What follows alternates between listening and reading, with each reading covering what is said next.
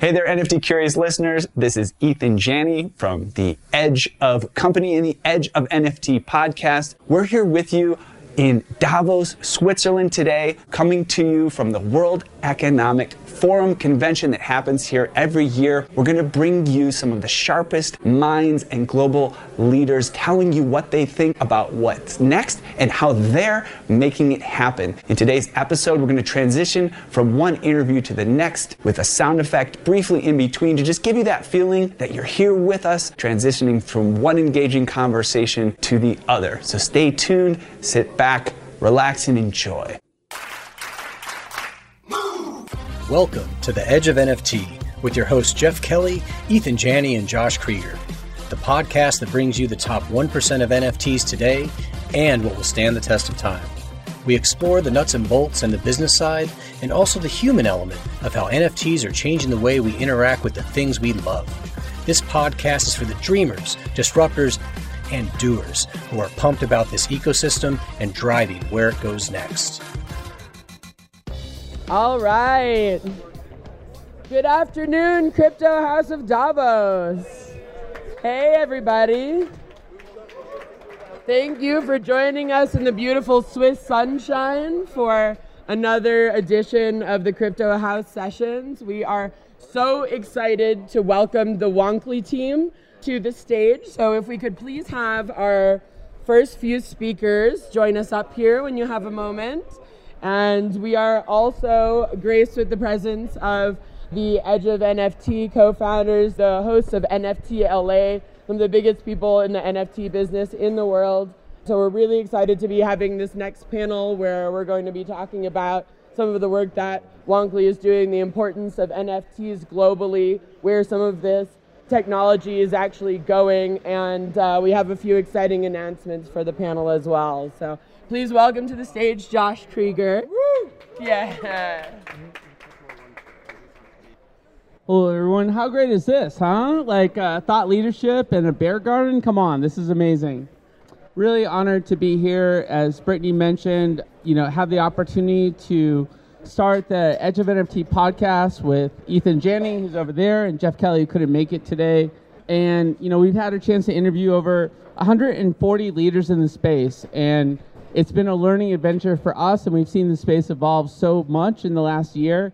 I think for this panel, we're going to learn about where that evolution is going, and some of the innovation these guys are doing is, is quite special. So let's welcome to the stage the two co founders, uh, Fahad and Daniel. Come on up.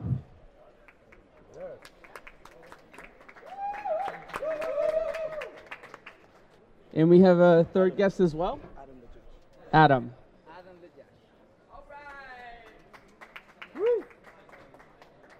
All right, guys. So, you know, I had a chance to dig into your project a little bit, and you guys have thought about a lot of things and trying to solve a lot of the problems we've seen in the space as it evolved.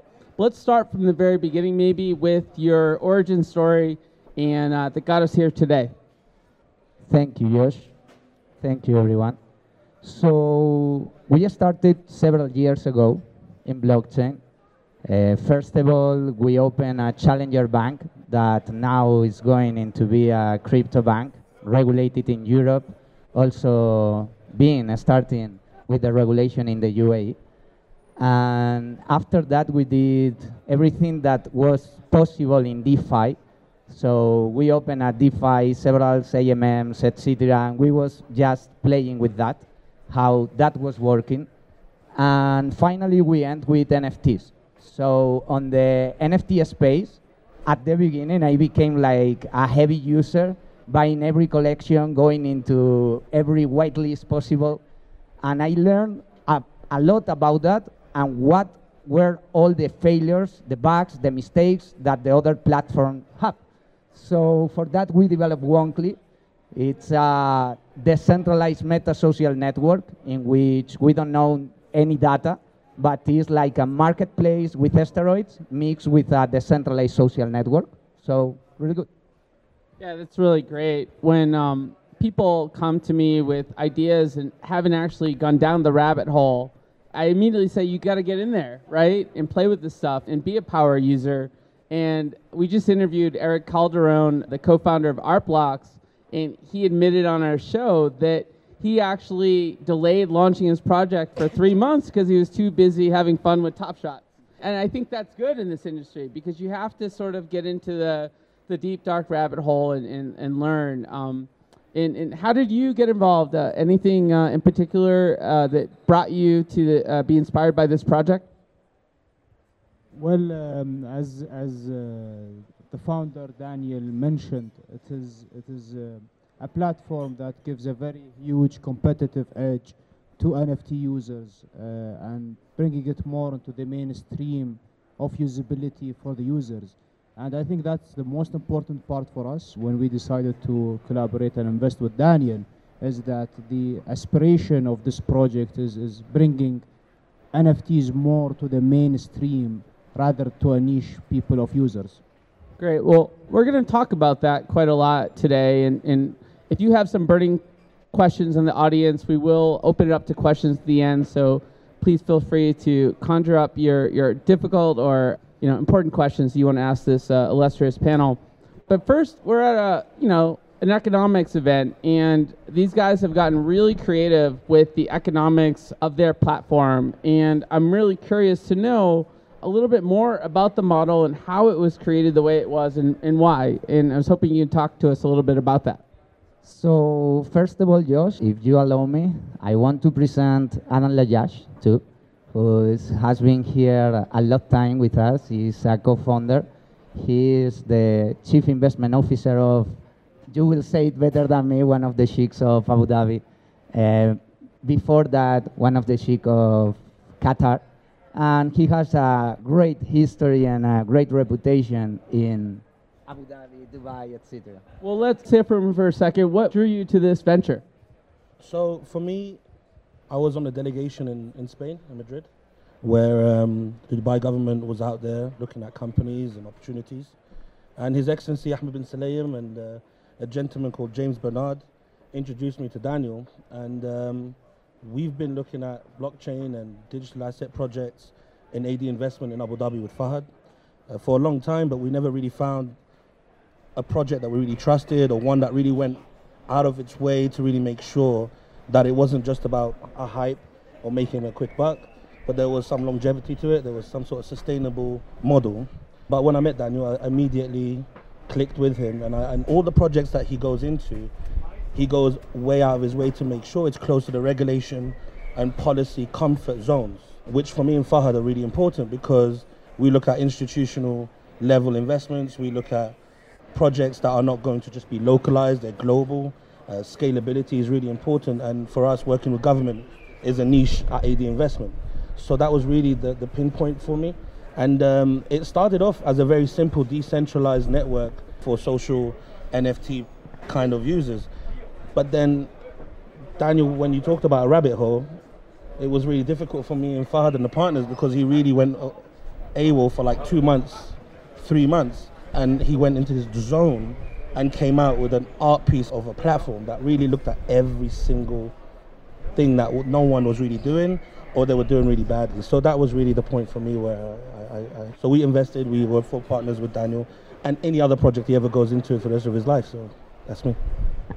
Amazing. And I got to say, it is inspiring when you make those big NFT flips, and it's a lot of fun, and, and we shouldn't disregard that part of the industry. But then when they go down, it hurts, but you also learn from that process. And I think that that's part of the accelerated growth in the industry that we've all experienced with the highs and lows this past year. And you definitely develop some thick skin in, in the process.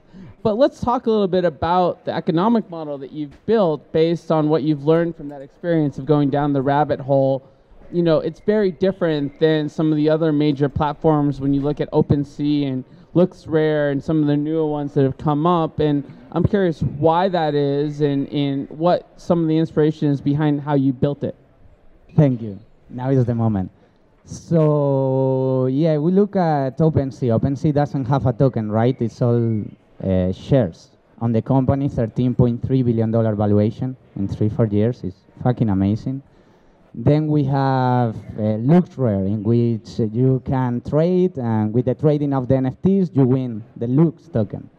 You have um, Rarible, in which the token is for governance. In our protocol, what we did is first of all, if you hold our token, you can stake it, and the 40% of all the fees in the platform that are 2% if it's a cryptocurrency and 1% if it's our token, Wonkly Power, Whoop.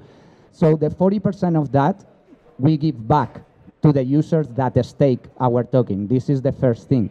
And then a percentage of the remaining uh, profit that we win, we use it to buy NFTs from people in our platform and build our gallery. So then people can buy it, uh, we can do auctions with it, wherever. But that increase a lot to the users to create new collections and new, new things. Another percentage of that, we use it to pay influencers to come with us to do NFTs with us and collection with us. Then we open also Wonkly Collections, which is a 360 degrees agency to do collections. So we go with these big hotels, etc., brands, influencers, and we do everything from the concept to the launch, marketing, wherever. So it's going really, really well, and we are doing a lot of collections, high-end collections that will be launched in the next months. So this is how it's working right now, the, the model. And one of the things that I think is really very important is that we give also a chance for our community to give back. So we have also options in the platform that when you trade these NFTs, you allocate that for a social cause. You're allocating that for a social impact perspective. And I think that's very important in this world that we always give the opportunity to ourselves and to our community to always give back from a charitable perspective whatever winnings or revenues they're generating through the platform. Correct me if I'm mistaken, but one of the other interesting things about the token model that I read is that some of the, the fees for trading go back into a fund where you buy some of the top collections on your platform. That's really original as a way to reward the creators that have sort of chosen to bet on your platform to support them back. Um, that's really cool. Yeah. It's like 15% of all the profit generated go to buy back the best collections, the best NFTs. So it's good because imagine you have a ranking in which every week the top five NFTs of the top five collection, we vote them. That will create that the people will try to buy them before us. So generate like a cycle. Yeah. Well, we're talking about a creator economy and we're talking about Web3 and I'd like to know more about some of the advanced features you've created for creators to inspire them to work with you and your platform and to make the most value for themselves as artists in this space. This is going to be long. So, first of all, as I said before, I'm a heavy user of, of NFT. I have been scammed, I have been on the wrong Discord, I have been on the wrong whitelist. I connect one time my wallet to a minting page and I was robbed again. So I, yeah, a, a, lot of things happened to me. So what I did is to write every fucking problem that was happening to me for three months in a row. And then we built all. So for example, one of the things is there is a lot, but it's too difficult to create collections in OpenSea, high-end collections. You need to hire developers, etc. So first of all, what we did is to do all the process inside the platform. So first of all, you go into the platform. Second, we built the Wonkly generator, so you can upload the ledgers of the NFT collection, and you can generate all the rarities there inside Wonkly. Then you click on publish, and all goes to IPFS, Interplanetary File System, so you don't need to do nothing. You can set your pre-reveal image.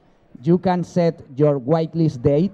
The whitelist is inside Wonkly. The minting page is done inside Wonkly. So you don't need to go to another minting page to mint the NFT. You will see all the minting pages inside Wonkly with our technology.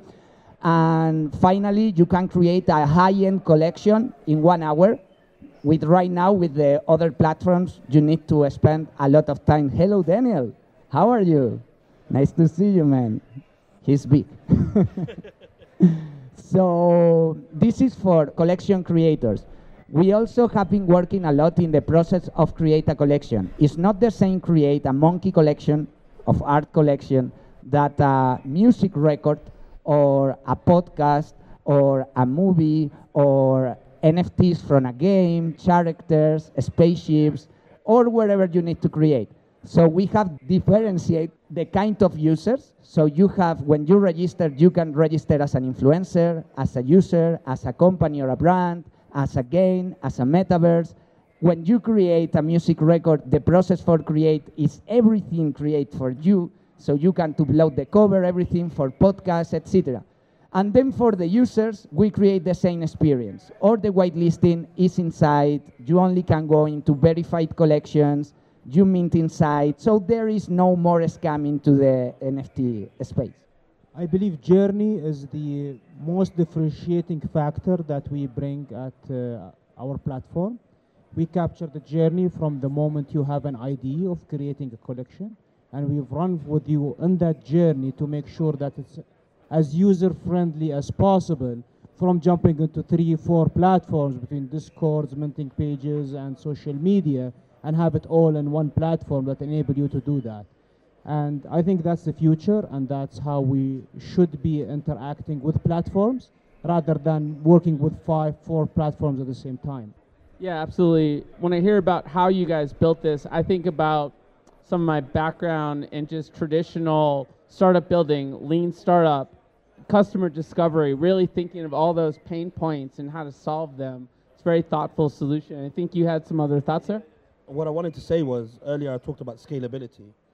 And right now, when I look at the NFT space, or when I look at the space in general, the guys that can really make the most out of it is the ones that understand the technologies, they understand what's happening, they know what to do.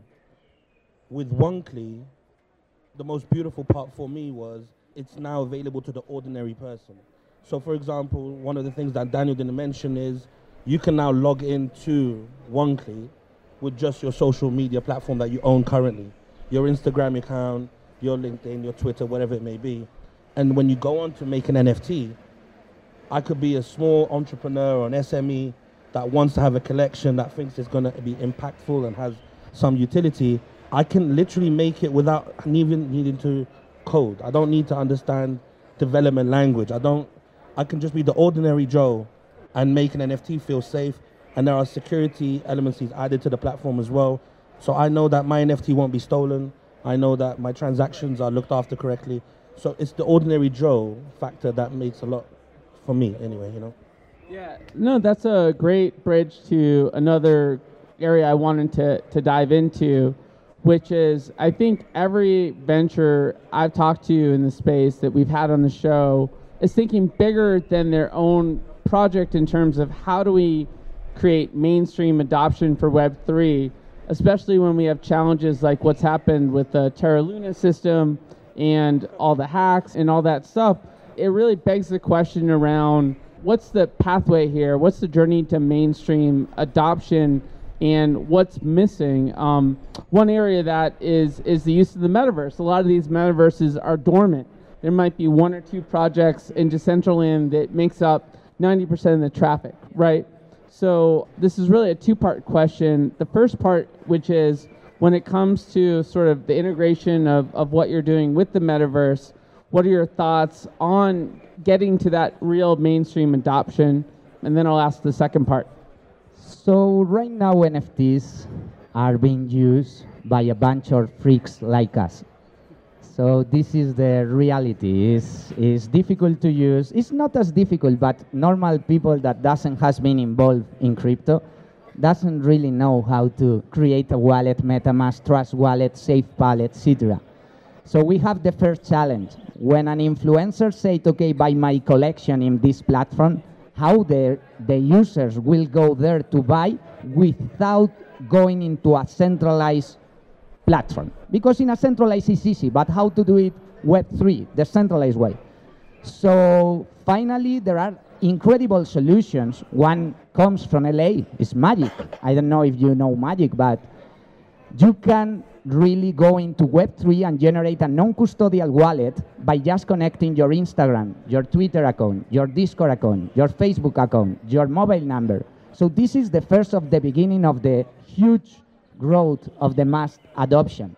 Then we have another thing that is the regulatory part is your is your second thing, and regulatory part, as Fahad can say better than me, it's going to be a huge part in the mass adoption. We need to make the users comfortable in order to start investing, users, institutions, etc. So Fahad? Thank you, Daniel. And um, thank you for um, elaborating on the tools that we have in our platform. Regulatory is, is hard in what we develop from products and platforms, and I think that's the future and that's what really gives us a very distinctive edge. We meet with the regulators on a very frequent basis in the United Arab Emirates, where we are looking at different regulations that we're going to adopt metaverse, NFTs, play to earn into mainstream, and we're keeping close that whenever these regulations are out, we as an organization or an institution are complying with these regulatory frameworks.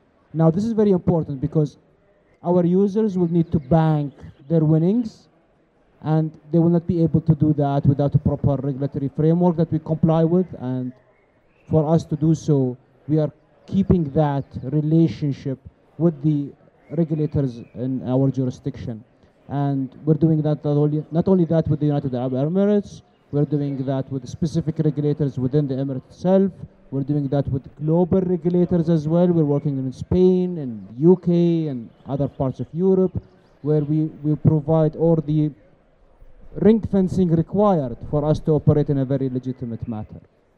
Thank you. Do you have any additional thoughts, Josh?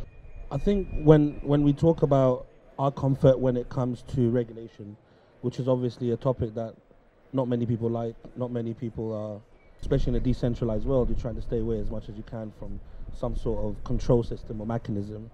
But I think the UAE and the region in general has been agile in doing so in the comfort of global operations. And it believes in this vertical, this vertical of blockchain, digital assets. It believes in it very, very strongly.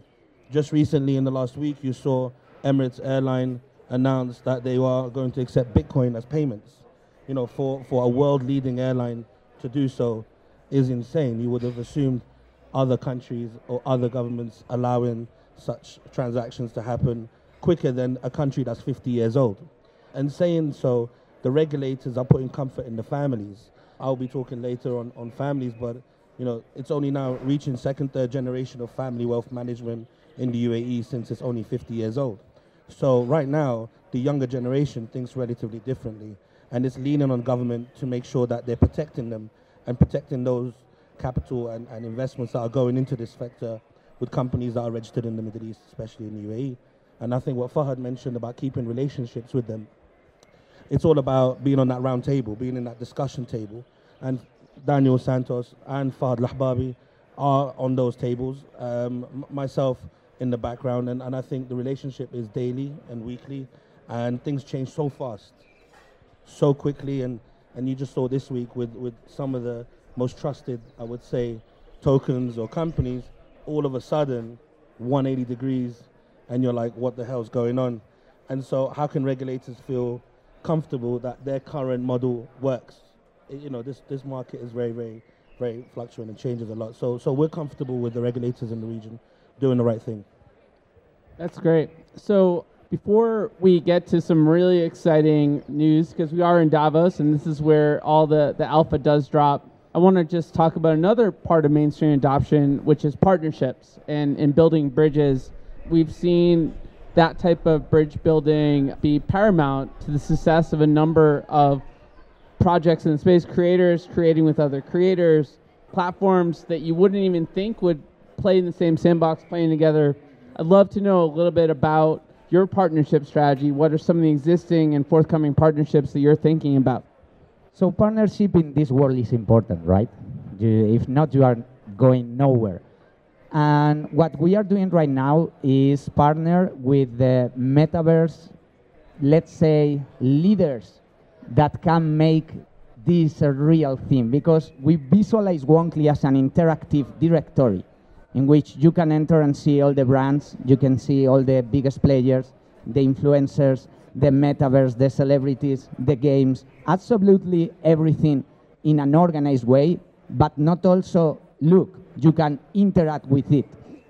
But imagine you go into your profile and with your mobile, you can scan your home.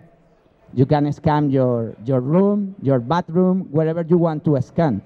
And imagine when a user goes to your profile in our Meta social network, they can just click and go inside your room and start talking with you. Then now imagine that you connect all these 3D scan rooms with the mobile, the 3D scan buildings, everything. That is how you create an interactive metaverse in which between the centralized social network, which is also a marketplace, you can interact on the front or interact on the back. Be in the back, the metaverse. So I think a lot of things are happening and partnership is huge important. We are also partnering with regulators. So it's one of the biggest part. We are doing uh, the um, advisory for regulators in Abu Dhabi, in Dubai, in Estonia, in, in several parties of the world. And I think it's a huge thing, finally. So Fahad? I mean, um, as you mentioned, Daniel, partnership is key in, in this business. We just came from Cannes. We were sponsoring the Global Gift Gala. We have access to 150 celebrities around the world. I think this is very important. They believe in our network. They believe in our platform that we're bringing to them. We're giving them an option of a way of giving back. That's part of the relationship that we have with them. So partnership is very key for us. Partnership is very important and we keep expanding on that network, on that partnership. We are not shy from having discussions, from exploring new opportunities to expand that platform. Just to add one thing to the partnership levels. So for us as Wonkly, as AD Investment, as Oros, as a collaborative whole entity, because Daniel is part of all of those entities, we're part- we have different levels of partnerships. There are strategic partnerships, there are investment partnerships. One will be announcing today. But um, so blockchain protocols is one of them. So we're dealing with a number of blockchain protocols that have given us incentives to push their product. They understand our usability, exposure. We're dealing with industries. I can name two of them today Bollywood and Hollywood. Um, two big markets. India by itself, I believe, and correct me if I'm wrong, I'm not an expert, but 30% of blockchain users are in India. So there are partnerships like that. There are partnerships from an investment perspective, and there are smaller partnerships that we're doing with NFT players. Um, Hero Base, which is the largest gaming guild in Brazil. Um, Você Sabia, which is the largest social media influencer in Brazil and number 10 YouTuber in the world. But we yeah, on a very exclusive basis. But Wonkly is a very inclusive platform. So yes, we're using them to promote and do work with us, but we're actually helping them get involved in NFTs. So they use their, their thought process is if we have a partnership with Wonkly, not only can we help them, but they can help us get into the space and monetize what we're doing. And from a celebrity perspective, Daniel will dig deeper, I guess, later on another time. We're helping them retain a way of making money and monetizing their brand and identity within a space they've never been exposed to. And, and I hope that comes out in the future where we're, we're, we're a platform for the people, you know? Yeah, absolutely. And um, I love how you guys have broken down partnerships into all the different segments and, and really thinking about it very long term. You know, partnerships really means co creation, right? So before we get to the big announcement, and again, everyone in the in the audience here, you're going to want to pay attention to this announcement in just uh, a minute or two. But uh, before we get to that announcement, I got to ask, what what's the name all about? You know, a friend of mine had a, a venture, uh, Wonky, and we got Wonkly here. Uh, what's the genesis of this name, Wonkly? I was high, super high. So I don't know why. Yeah, it was like with one click you win win money. So it's going to be one click, and we did it. It's wonkly.com. It's crazy. That's great. I love the authenticity of that response. All right, so yeah. So so look, we're in Davos. There's a lot of exciting announcements, and we have one here today on the investment front. Let's uh, let's hear it the thing is the following. I want, I want this project to be the leader worldwide. So I'm not working to create a second platform or third platform. It's a first platform, inshallah, is what we want to do. The objective is not to do normal collections. We are connected with the Bollywood industry, with movies, real movies NFT, real music NFT, real podcast NFT, uh, real ticketing NFT, master tickets NFT, NFTs that give you access to a hundred events and a lot of things that are not on the market. So, yeah, hotel groups, fractionalized hotel, yeah, like like share time, but with NFTs. There are a lot of things going on. But what was the question? Ah, the, the big, the big, the big announcement. So in this process, we partner up, and we are announcing now that I'm not the owner anymore of the of Wonkly. I was the majority holder.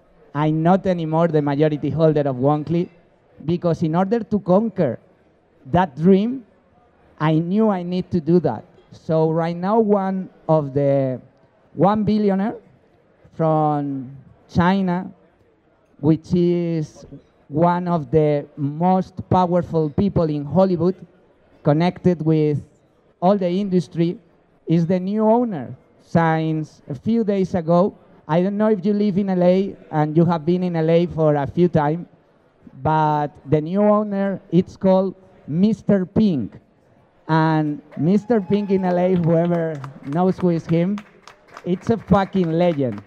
So right now it's time to go to the next level. We partner up also with Fame in LA. It's our exclusive partner. They are the one that create the beginning of Kim Kardashian and all these kind of people. So this is about to fucking explode to another level. Thank you very much. All right, that's really exciting. Um, well, we've covered a lot of territory. I am curious if anyone in the audience has any burning questions they'd like to ask this illustrious panel before we adjourn um, and get back to our thought leadership networking going on. Uh, some yes, there's there. w- Yep. Let me, let's get you on the mic. Uh, come on over here. Then, uh, yeah. Yeah, hi guys. Uh, thank you for presentation. So, short question: uh, If you give back for token holders some amount of your revenue, are you created by this security token? good question. All right. Good question. Thank you.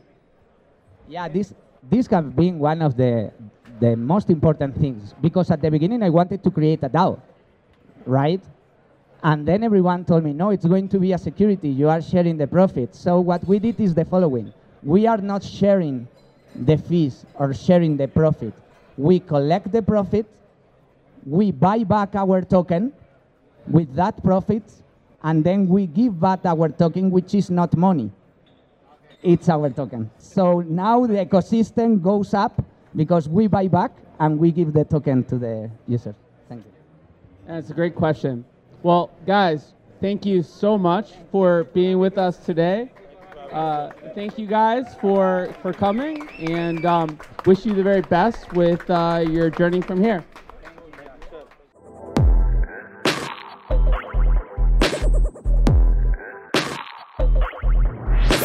Hey there, Ethan here again with Edge of NFT from Davos. We've got a impromptu interview uh, like you can have here at Davos, just with just some of the coolest people in the world.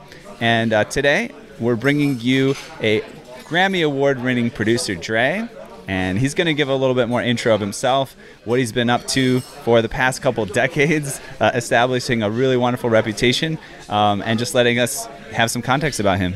So go ahead. Well, you know, my name is DRE Dre, half a cool and Dre, three time Grammy Award winning producers from Miami, Florida. You may have heard of us from uh, records like All the Way Up for Fat Joe, Hate It or Love It for 50 Cent in the Game, Rodeo for Juvenile. Too many hits to get into. I landed early this morning into Davos. It was a last minute thing, but um, I'm really excited about it because, you know, being in the music industry for over 20 years, and seeing the way that the business of NFTs are moving in contrast to what I'm used to, it's just an exciting time. So, you know, I'm really excited to be here at Davos, really excited to meet people and um, speak more about NFTs. Cool and I, we have a, a record dropping with Fat Joe and Busta Rhymes, two good friends of ours. And um, it's an amazing song. So you guys look out for it. It's on Greed Music and um, we're excited to get things going, man. Yeah, it is a pleasure to be speaking with you, and uh, you know we got to know know each other a little bit in the past maybe 20 minutes. Um, music is, is so close to my heart. I've been a pianist, and played jazz, all sorts of styles throughout the years. You mentioned this briefly, but let's dive in a little bit deeper. You, you get a call from someone, you could say who it is, like, hey man, you got to get it you got to hightail it over to Davos. Yeah, I want to hear about that story. You know, what made you go like, nah, man, I got stuff to do here, right? Yeah, tell me about this kind of impromptu trip to Davos and what you expect to get get out of this. Man, well, my my buddy Dustin hit me up and told me about all the things going on here at the World Economic Forum, and it's crazy because you know I'm familiar with this event, but he was just explaining to me that this year was going to be a little bit different going to do a lot of cryptocurrency, metaverse, NFT things. And, you know, Cool and I, we always try to be at the forefront of anything new, especially in technology. And we try to find a way, how can we bring that and merge that with what we're doing on the music side? And, you know, the past couple of months, you know, just uh, I've been meeting a lot of people, especially through my friend Dustin, you know, in this space. And the business moves so much quicker you know, deals happen at a meeting. You know what I mean? And in my industry, it doesn't work that way. You know, unfortunately, it still ran on 50 year old rules. And um, producer like myself, you know, to be as acclaimed as, as me and Cool are, we still have issues with producer fees, which is like, should be the smallest thing. We all know about royalties and publishing and things like that. But when there's issue with producer fees, it makes you really, really look at the NFT space and the metaverse space as like the new frontier to do everything. You know what I'm saying? Whether it's live shows, whether it's releasing music, whether it's signing artists and putting out their music through that, creating a record company in the metaverse, you know what I'm saying? Using smart contracts. So, um, you know, was really excited to come out here. You know what I mean? So I'm looking forward to everything that Davos has to offer, and I'm pretty sure when I leave out of here, I'm gonna be walking away with a hundred billion. Excellent. Yeah, and it's so fascinating. Of course, to me, being in NFTs also, you know, very briefly, I mean, it, when you think of the grand scheme of things, March of 2021 was when we started our podcast. Of course, I had been, you know, aware of and watching the crypto space ever since its inception. But to hear somebody say, NFTs are important to me, and so I'm going to Davos is just a fascinating thing that's just ramped up over this, you know, past maybe 18 months, right? So I would love to hear from you. What's been your experience in hearing about NFTs and crypto probably percolating into how that applies to the music industry? Like where did this first come up? You know, what's been your journey in approaching it and getting to the point now where you're you're getting pretty deeply involved? Yeah, well, I got a lot of friends at my studio, we we sign a lot of creatives. They're all young, 18, 19, 20, 21 year old kids. And they're into things like Top Shot cards. Like, you know what I'm saying? And those are the NFT things that they go crazy for. And when I started looking at it, I was like, oh, this is amazing. Like, these are highlights that you guys are, you know, trading and whatnot. Another thing that I really thought was amazing about NFTs was that the creators kept a percentage of whatever they created as the NFT changed hands. You know what I'm saying? I thought that was really, really cool, and it empowers the creative. So, as far as the music side is concerned, you know, this generation of artists, they're coming up with an independent mind. You know what I'm saying? Because of streaming, because of, you know, TuneCore, SoundCloud, they're not going through the traditional ways to release their music. They're just putting it up, uploading it themselves and that's amazing and that's fantastic. I think that NFTs and the metaverse is the next step after that because the music industry's already jumped on that wave. They're already snatching up these kids once they reach a certain amount of followers on social media and things like that. And you know, another thing about the metaverse that I've been thinking about is just that during the pandemic and we were all locked down, a lot of artists suffered because they weren't able to go out and perform. I'm a music producer and a songwriter, so I don't really need to go outside to create. I'm fortunate enough to have a studio and have a studio at my house, so I could create and just send emails out, you know, and get things done. it's kind of like a privilege to have to stay at home and then just be there. Yeah, you know, we're homebodies anyway. We're, and if you're a songwriter or a producer, you're used to being inside either the studio or your home studio for 18 hours a day, right? But the artists really suffer because they couldn't go perform. So a friend put me on to the metaverse, and a lot of my, my friends at the studio, they're, they're young, they got the goggles on, they're doing all kind of things, and I'm just like, yo, man, it'd be crazy if I could see my favorite artist just perform, and I throw the goggles on. And I started thinking about the impact that would have on legacy artists. We were just joking about Kool and the Gang earlier. Well, you know, a lot of Kool and the Gang's fan base, they might not be able to leave their house. You know, they might not be able to move around like that. Maybe a lot of the venues are not accommodating a band like Kool in the Gang. They don't appreciate, you know, certain legends. But in the metaverse, Kool in the Gang can set up their own show, their own concert, and reach all their fans all over the world at one time. And God forbid we have another pandemic and we all get locked down again. I want to make sure that Kool and Dre, we're already in the space, we're at the forefront. That way we could be um, some of the creators that provide, you know what I mean, a new way for you to uh, enjoy your favorite artists, you know what I'm saying, listen to your favorite music, and, and things of that nature. Yeah, it's really great to be able to sit down here with you and, and have this chat and see, you know, how things are percolating within the music industry. We've seen a lot of cool stuff um, when we talk about legacy artists and how they can get involved. Just I was OneOf our first interviews on Edge of NFT was a one of project which had Quincy Jones backing it, you know, and that was just like, all right, Quincy, man, you are just nailing it like forever, right? And so there's so much more opportunities to be built here, and, and I love that you highlighted that. So we'll wrap up here pretty soon, but I want to get from you a little bit about this musical release that's coming out. And this will there will be NFT attached to it, or yes, yeah, that's exciting. So this is kind of going to be your first foray, and you know, you just said, oh well, maybe let's do this Busta Rhymes, right? so th- that's really cool. But just tell us about making that decision and pulling that together, you know, and uh, you know, I know the timelines can be a little loose on it, but if you can give people a, a general sense of how to get involved, that'd be great to hear. Awesome. So we have a record coming. It's Cool and Dre featuring Busta Rhymes and Fat Joe. It's an NFT what's really cool about the NFT is that there are like a hundred different versions of the actual song.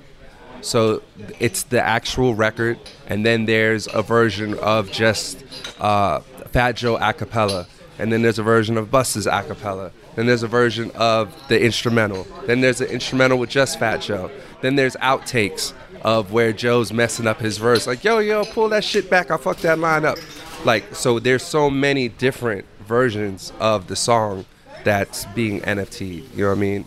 So I think just that alone is different than what we're we're used to, to having.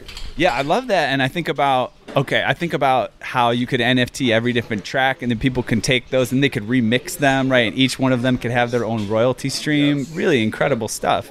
I'm getting the signal we got to cut very soon, but but uh, tell people where they can find out more about this. You know, participate in the drop and uh, any follows that they should go to, social stuff like that. Make sure you follow us at at Kool and Dre on Instagram. That's at C O O L A N D D R E. Make sure you follow me at Dre Day 3000 on Instagram I had my friend make up the. I didn't want to do it, and he just made up the name. But it's at D R E D A Y three zero zero zero. Go to koolanddre.com and um, you know look out for all the things that we have going on. Super exciting times. Get involved, man. Now's the time. Beautiful, and I'll be playing keys on your next record, right? Right. right. Awesome. All right. Hey there, NFT Space Cadet. Let's zoom in on the globe from outer space today to Abbott Kinney Boulevard in Venice Beach, LA. Let me show you a cosmic tech beacon that shines out among the bustle of fashion, art, and food there. It's a thriving software dev, data science, and design studio known as AE Studio where scores of the sharpest minds have come together to help founders and execs create software and machine learning solutions that are not only profitable and increase our agency as humans, but that give us that warm, fuzzy feeling that elegant tech so wonderfully does. AE's breadth of talent allows them to build anything from instillvideo.com. It's a health, fitness, and wellness app that makes your chakras tingle to award winning brain computer interface solutions that could quite literally bend our minds. Oh, and keep an eye out for Token Runners, their NFT white label marketplace, as well as our highly anticipated NFT drop, Boomer NFT. Now, for all you degens who strive to shed the cummerbund and pearls, comes a jaw dropping, awe inspiring partnership, not seen since the heyday of Shaq and Kobe. It's called Edge of AE Studio, and you can find out all about it at edgeofae.com. That's right, this full service, soup to nuts, end to end, whole enchilada NFT service can help you, yes, you, Randy, launch your NFT project. Edge of NFT and AE Studio have come together like Voltron to get your project in gear so you can hightail it straight to the moon, stardom, and maybe even your own private yacht. Go to edgeofae.com to find out more. That's edgeofae.com. Actual results may vary depending on moon landing location, domain of stardom, scale and model of yacht, as well as whether scale model of yacht or actual yacht. Hi everyone, this is Josh with Edge of NFT. I'm at the Ukraine House in Davos, and I'm really excited to to be next to a gentleman that's done a lot to help Ukraine, Nick. And um, I'd love for you to tell everyone who you are and what you do, your day job, and what compelled you to get involved in this incredibly difficult time for Ukraine from a humanitarian perspective. I am from Kharkiv and I'm Ukrainian. And what compelled me to get involved is because we have a war and we have to win the war. So in the, my way, I'm helping by collecting funds to save lives in Ukraine. So I started a charity called Nova Ukraine, and we have raised now more than 30 million dollars for food, medicine, and refugees and rebuilding infrastructure in Ukraine. I also work at Google as a director of cybersecurity, and Google knows about Nova Ukraine, and they featured Nova Ukraine on their internal collection page, and they've supported us publicly on Google blog. Sundar Pichai, the CEO of Google, mentioned Nova Ukraine and we're very happy to have that support. That's really amazing. Thank you so much for what you're doing. And can you talk a little bit about sort of the Web3 aspect in cryptocurrency? Obviously, Google is pushing the limits of what's possible with technology, and you're involved in that and trust and safety. What has cryptocurrency meant to the humanitarian efforts that have taken place? Very briefly, we started a cryptocurrency wallet for our charity, novaukraine.org slash crypto, and we've been able to collect millions of dollars there, a significant portion of the overall funds. So Web3 and cryptocurrency has helped us help Ukraine. We also help, used it to send money to Ukraine. Uh, so both in receiving funds and fundraising and to distributing funds to volunteers on the ground, to buy food, to buy medicine, it has played a big part and we're very grateful for the technologies in blockchain. Thanks, and if people want to contribute and get involved, what can they do? They can go to our website, www.novaukraine.org, look us up on social media and get involved. Tell people about what's going on in Ukraine, support Ukraine, put sanctions on Russia, stop this from going today. Thank you, Nick. My pleasure. Thank you.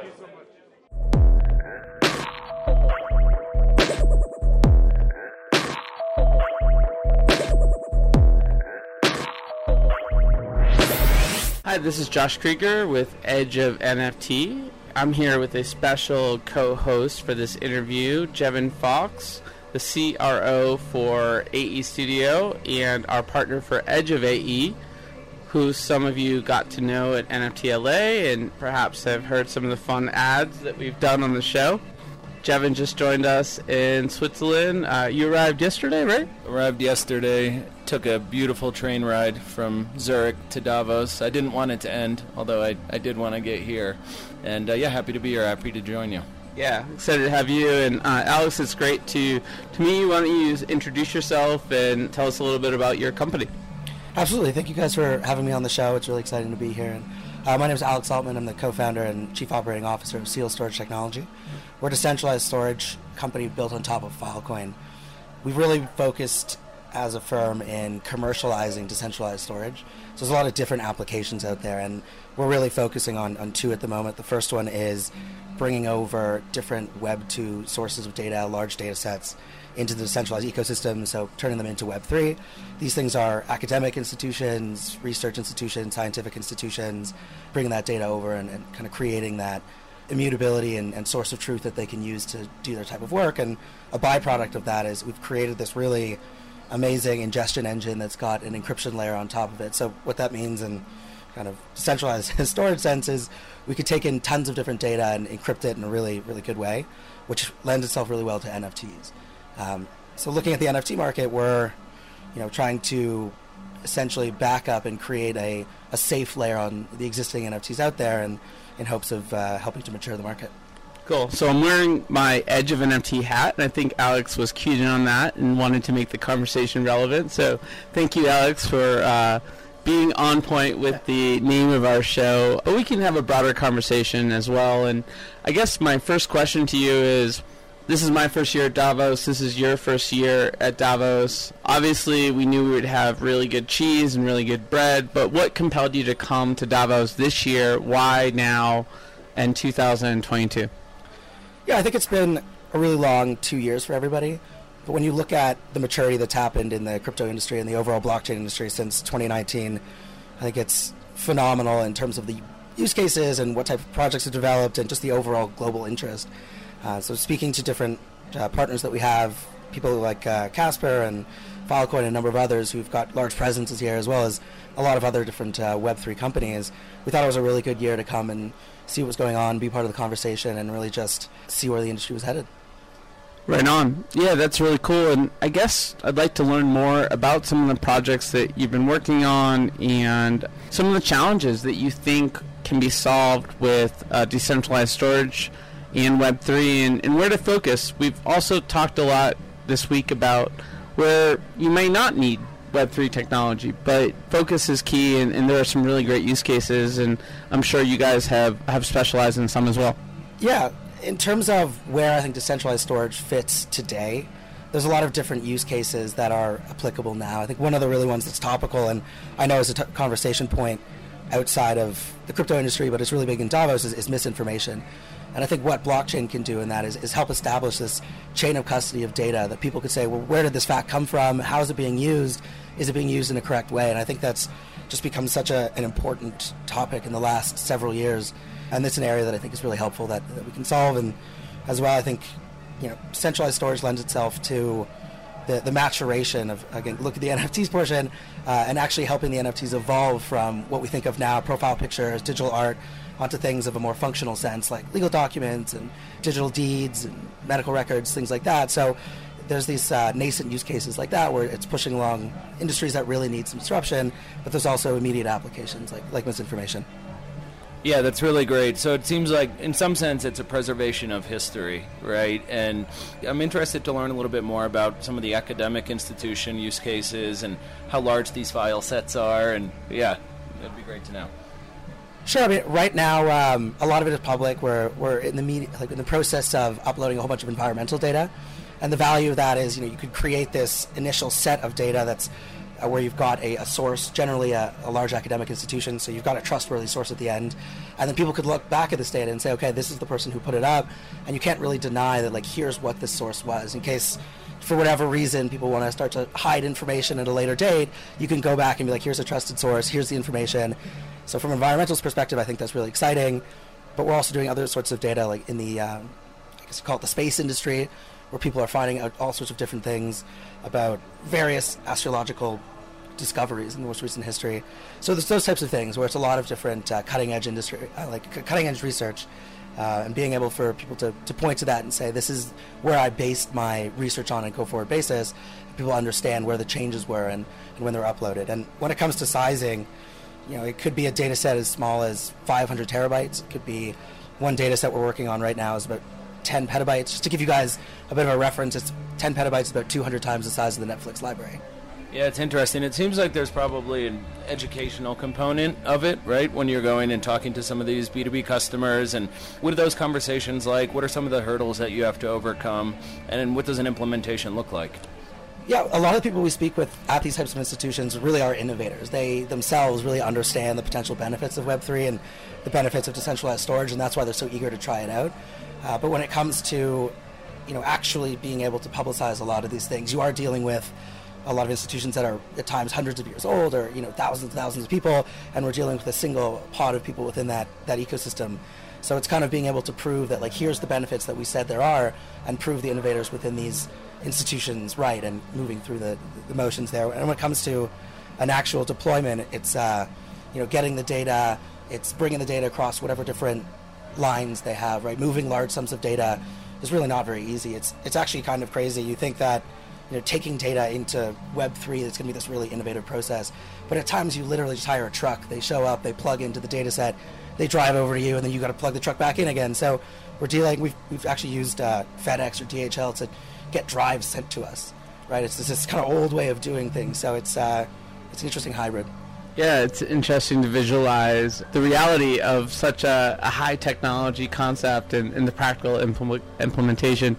So, healthcare, you didn't mention he- healthcare med- medical records. I don't believe that's an interesting one with HIPAA and all the other sort of privacy regulations that are in place. And what are your thoughts on sort of the more you know intense regulatory environments like the healthcare industry and how decentralized storage fits into the mix, and, and how are you all sort of looking at those segments of the industry?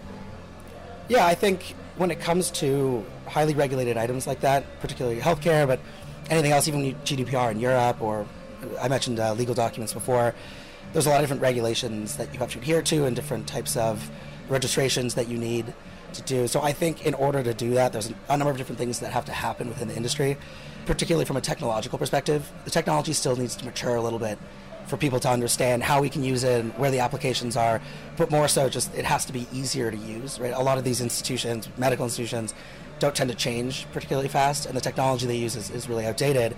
However, I think decentralized storage um, and the broader Web3 ecosystem has a really great opportunity in the medical industry.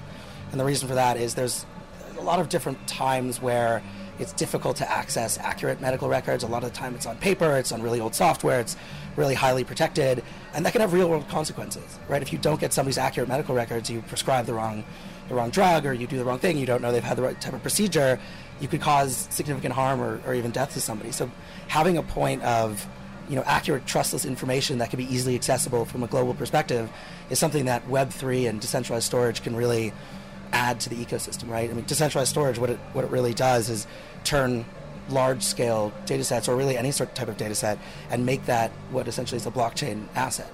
Yeah, that's great. I think, you know, the, uh, the, the trustless component of it and really trying to think about how that information is being accessed and, and who's accessing it and having that transparency around it seems like a, seems like a you know really great use case for, for decentralized storage of course and curious what's some of the biggest largest most exciting data sets uh, to you out there which ones do you want to go and tackle and, and bring on to seal I want to ask you that question too, Jevin. You guys are doing some really cool stuff at AE.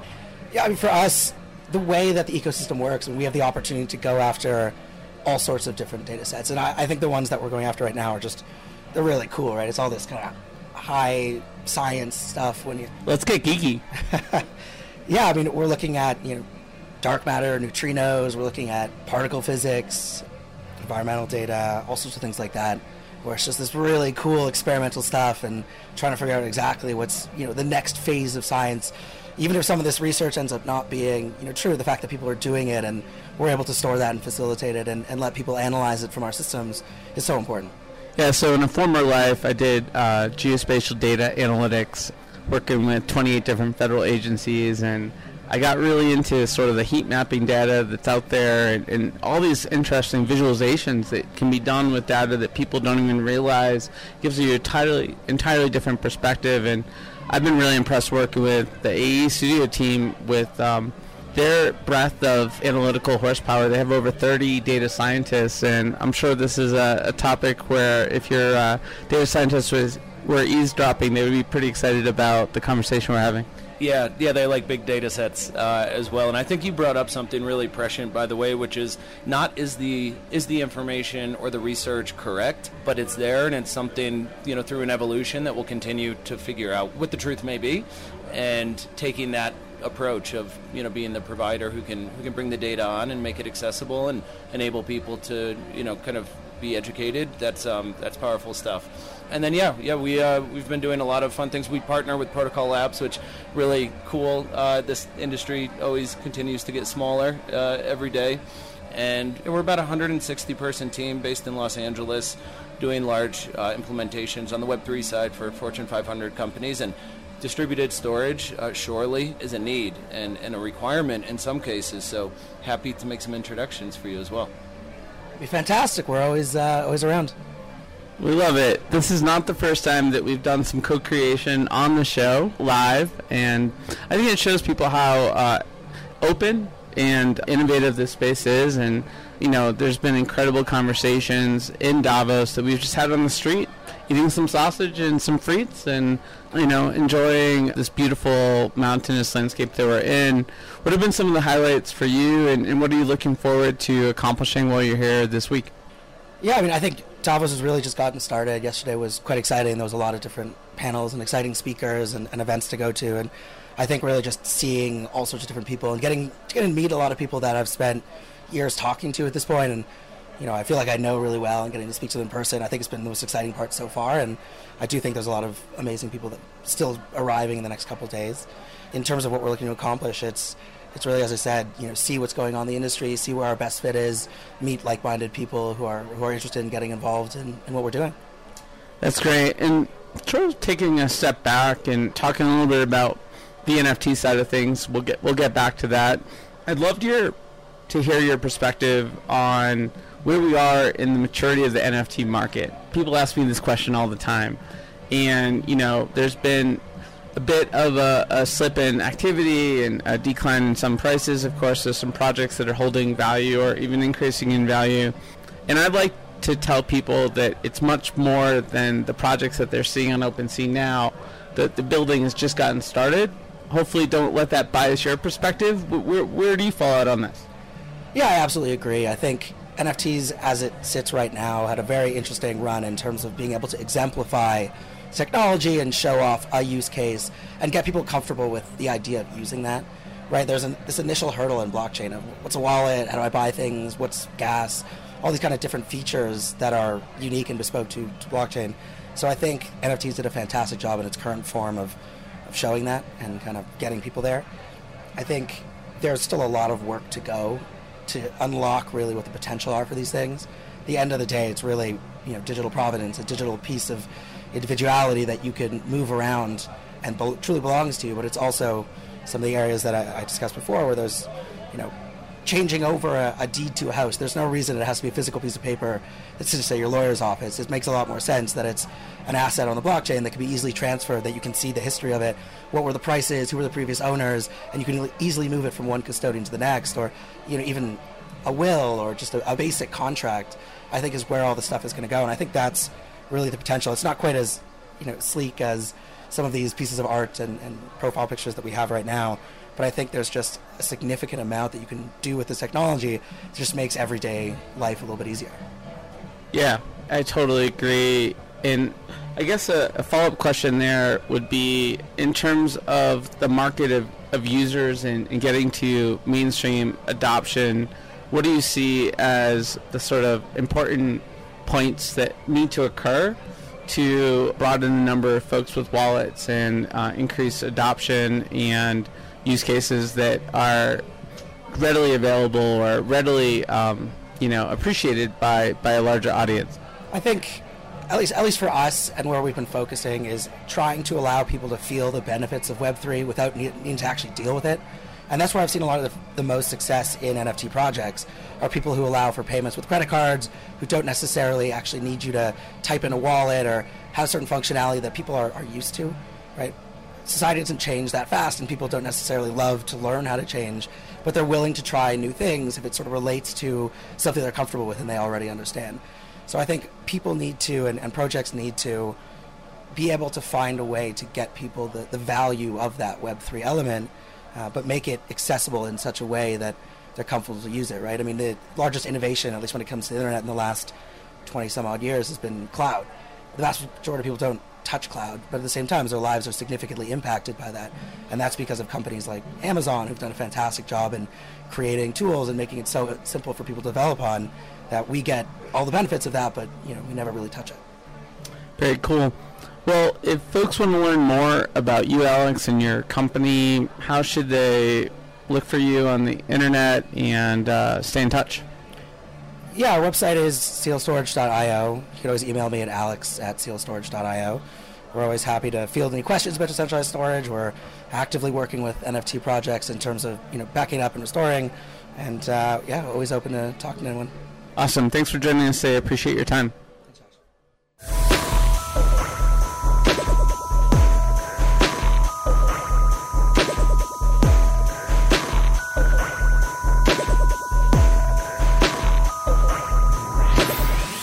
Right, everyone, this is Josh. We're at the uh, end of day one in Davos. It's been an incredible day.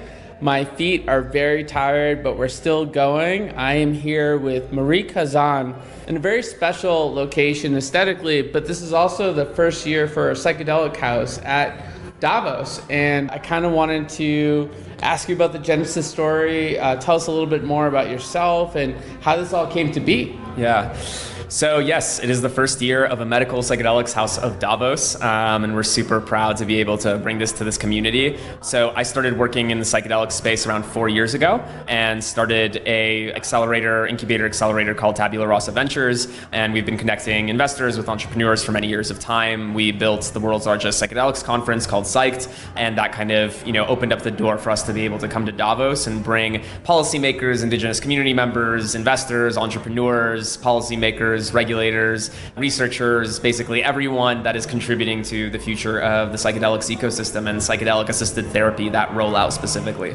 That's really amazing. And for our listeners at home who want to create a house in Davos for their important cause. How does something like this come to be? How much planning has gone into it? How much? Um, um, it's a lot of work and a lot of logistics. Yeah, don't do it. For the listeners at home, don't do it. It's uh, we had to stop full time operations of uh, multiple projects to be able to execute on this. It's been about a year of trying to execute on it. I mean, like the you're basically doing a full conference in a country where you don't speak the language where hot dogs cost a hundred bucks because everyone's a billionaire it's just like an absolutely ludicrous place to really organize something logistically plus you have to fly speakers out cover lodging and logistics of all of that as well so you know, it's a very difficult, taxing endeavor. We're super happy to be able to deliver it to the Davos crowd and community. But yeah, going forward, we'll see how it continues to evolve and how our presence in, in Davos will change over the coming years. Still being able to provide some of the, these foundations, but also maybe um, taking a bit of a step back and not going as uh, intensely next year. But we'll see. We'll see.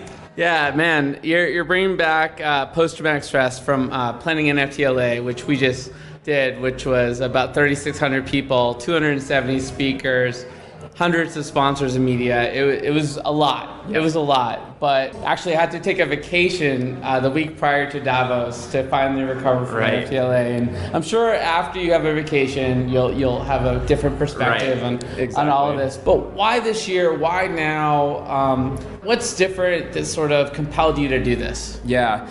So this year is different because, well, yeah, the, necessity for this this year. I think that psychedelics have made the news in every measurable way. They've been headlining the New York Times multiple times in 2021. You know, Davos. It's not like we're you know hitting them uh, you know out of left field. I think Davos expected that at some point they would see a psychedelics house, and this was really you know the best year to be able to do it. We have the research, we have you know the the capital that's flowing into the sector. Um, we have a lot of the pieces in place to be able to actually bring psychedelics in a very high quality way to the Davos crowd and really highlight the tremendous strides that have been made in psychedelic research and psychedelic assisted therapy. And, and is the sort of growing crisis around mental health, is that also an impetus? Yeah, of course. I mean, COVID, I think, threw so many individuals off, and yeah, has you know we've we've kind of come to this reckoning of mental health is a humongous issue. It's a humongous issue worldwide. There's no one who's not you know uh, left affected, no matter where they are from geographically, and so it's something that we have to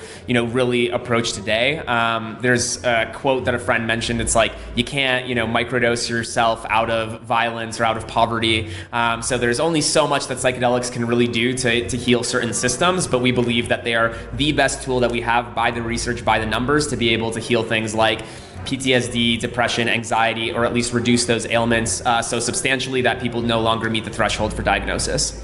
Right on. And I know there's a lot of different components to your programming, but we are sort of the Edge of NFT podcast, and we're excited that you've invited us to tomorrow, which is really focused on, on NFTs. How does Web3 and NFTs fit into sort of this landscape in your mind, and what's the potential that's unlocked there? So I think it's a pretty large gradient. Um, there's a lot of really interesting Web3 projects. I mean, I think Web3 and NFTs are going to, in many ways, affect like every part of you know society and, and how we function. So will psychedelics in many ways. So there's a whole wide range of ways that uh, Web3 and NFT specifically are being currently used um, in this landscape. One of them is um, there's a really incredible project called Kene Life, which is helping indigenous communities be able to create cultural assets from the artwork that they're creating and making them into NFTs in the Peruvian Amazon. Um, and so these communities are actually able to financially support themselves by creating an entire kind of IP portfolio of cultural property with the artwork that they've been generating. So that's kind of like one side of things. We've also seen, you know, really interesting applications of decentralizing um, drug development or health systems. Um, so VitaDAO, SciDAO, um, Molecule.to, those are all kind of projects working at this intersection of psychedelics or therapeutics, health systems, and Web3. Um, so there's a lot of different kind of uh, pieces there that are super interesting to just see the intersection of to the point where now the crypto psychedelic movement is something that's very real and has many followers. And that's really the focus of the, of the night tomorrow is, you know, how do these fields intersect and how do folks from the crypto space, especially or the Web3 space, support the future of psychedelic therapeutics? That's amazing. And those sound like really cool projects. I'd like to get the info on so we can share with our, our listeners. But I guess the fundamental question, maybe this is like one of those chicken and egg questions, but does Web3 catalyze innovation for your mind in terms of medical um, psychedelics, or does, does it more amplify the existing community and programs that are already existing? I think, you know, depending on what projects you're looking at, it can do both. Some just amplify what's already there, some kind of really help incubate innovation in this space um, and make certain things that weren't before possible possible. So, you know, Molecule, VitaDAO, um, SciDAO, I think are doing things with Web3 that just haven't been possible in our current health systems. And so, yeah, you know, it's a it's an innovation in technology. So there's a whole new world that's there to explore. But I also think that even just kind of plugging in the base components, you can see some amplification of the current things that are happening, and you know, just assistance um, to be able to roll them out faster or to um, yeah, just see them come to fruition. Cool. Well, what's what's in store tomorrow? What do we have to look forward to specifically? Yeah, so we'll be discussing some of these projects. Um, we'll have multiple folks talking about kind of this intersection of crypto or Web three and health or psychedelics. Another thing that we're really excited about is we'll be launching a uh, NFT collection, or at least you know revealing kind of what we're working on and what we have been working on. Um, I published the first NFT of consciousness back in May of last year, which is basically me collecting EEG data. Since then, I've collected hundreds of scans and created just a small mock-up site called Crypto Qualia. Qualia are states of consciousness. And so basically, what I'm trying to demonstrate with this concept is that we can actually create NFTs, tradable assets out of our states of consciousness that then using neurofeedback technology, which is already widely available, we can actually replicate each other's brain states. So if you've ever wanted to meditate like the Dalai Lama, you can capture that brain state from the Dalai Lama with just very simple EEG technology. You can create an NFT out of that. You can sell that trade that, open source that, and someone can actually go put that on a screen, hook themselves up to an EEG, project their own brain waves over the Dalai Lamas, and self modulate to be able to achieve that same exact brainwave state and achieve the Dalai Lama's uh, state of consciousness. So that's really what we're trying to demonstrate is this you know cool intersection of consciousness and uh, the world of NFTs. Wow. I'm trying to take that all in. I don't really know where to go from here, but that sounds awesome. What's the project called? Uh, crypto Qualia. So yeah, crypto and then Qualia states of consciousness. So cryptoqualia.com is where people can go and just sign up, and we'll be issuing releases. Nothing is live yet. We'll probably still need a couple months to really um, get everything up and running. But the other incredible thing about this collection is that one of the utilities is being able to sit in psychedelic ceremony with one of the biggest psychedelic OGs, Dennis McKenna. And so if you've ever wanted to drink ayahuasca with Dennis McKenna, that is a part of the utility for this specific NFT. We'll only be releasing three over the next couple couple weeks and then have a collection of around 32 that we'll be releasing over the next couple years to be able to sit in ceremony either with Dennis or with other psychedelic pioneers um, that we're hoping to uh, really bring to the table as well and have them participate in this kind of discussion of NFTizing consciousness and what can be done here um, as we open source access to um, our brain states. Wow, I'm excited to learn more tomorrow. Uh, really appreciate you spending some time with us. And if folks want to stay in touch with you personally, are you on Twitter? Yeah, I'm trying to grow my Twitter, not the most active. All right, let, us give this guy some Twitter love. What do we got going on there? Yeah, just Marik Hazan, M A R I K H A Z A N. Um, yeah, feel free to follow me. And yeah, the more you like me, the more I'll put out. Um, so yeah, just uh, musings and uh, all the projects I'm working on, I'll, uh, I'll ping out there. So uh, yeah, please follow and looking forward to keeping up with everyone else as well. All right, thanks so much for your time. Yeah, thank you, Josh. Really appreciate it, man.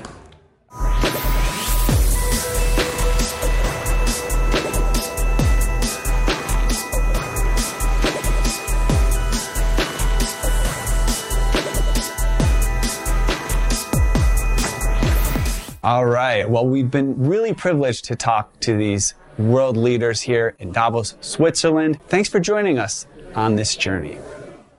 We have reached the outer limit at the edge of NFTs for today. Thanks everyone for exploring with us. We've got space though for more adventures on this starship. So invite your friends, recruit some cool strangers that will make this journey all so much better. How? Go to Spotify or iTunes right now, rate us and say something awesome. Then go to edgeofnft.com to dive further down the rabbit hole. You can also come and participate in edgeofnft.com slash discord and get to know the community. Lastly, be sure to tune in next time for more great NFT content. And thanks for sharing this time with us today.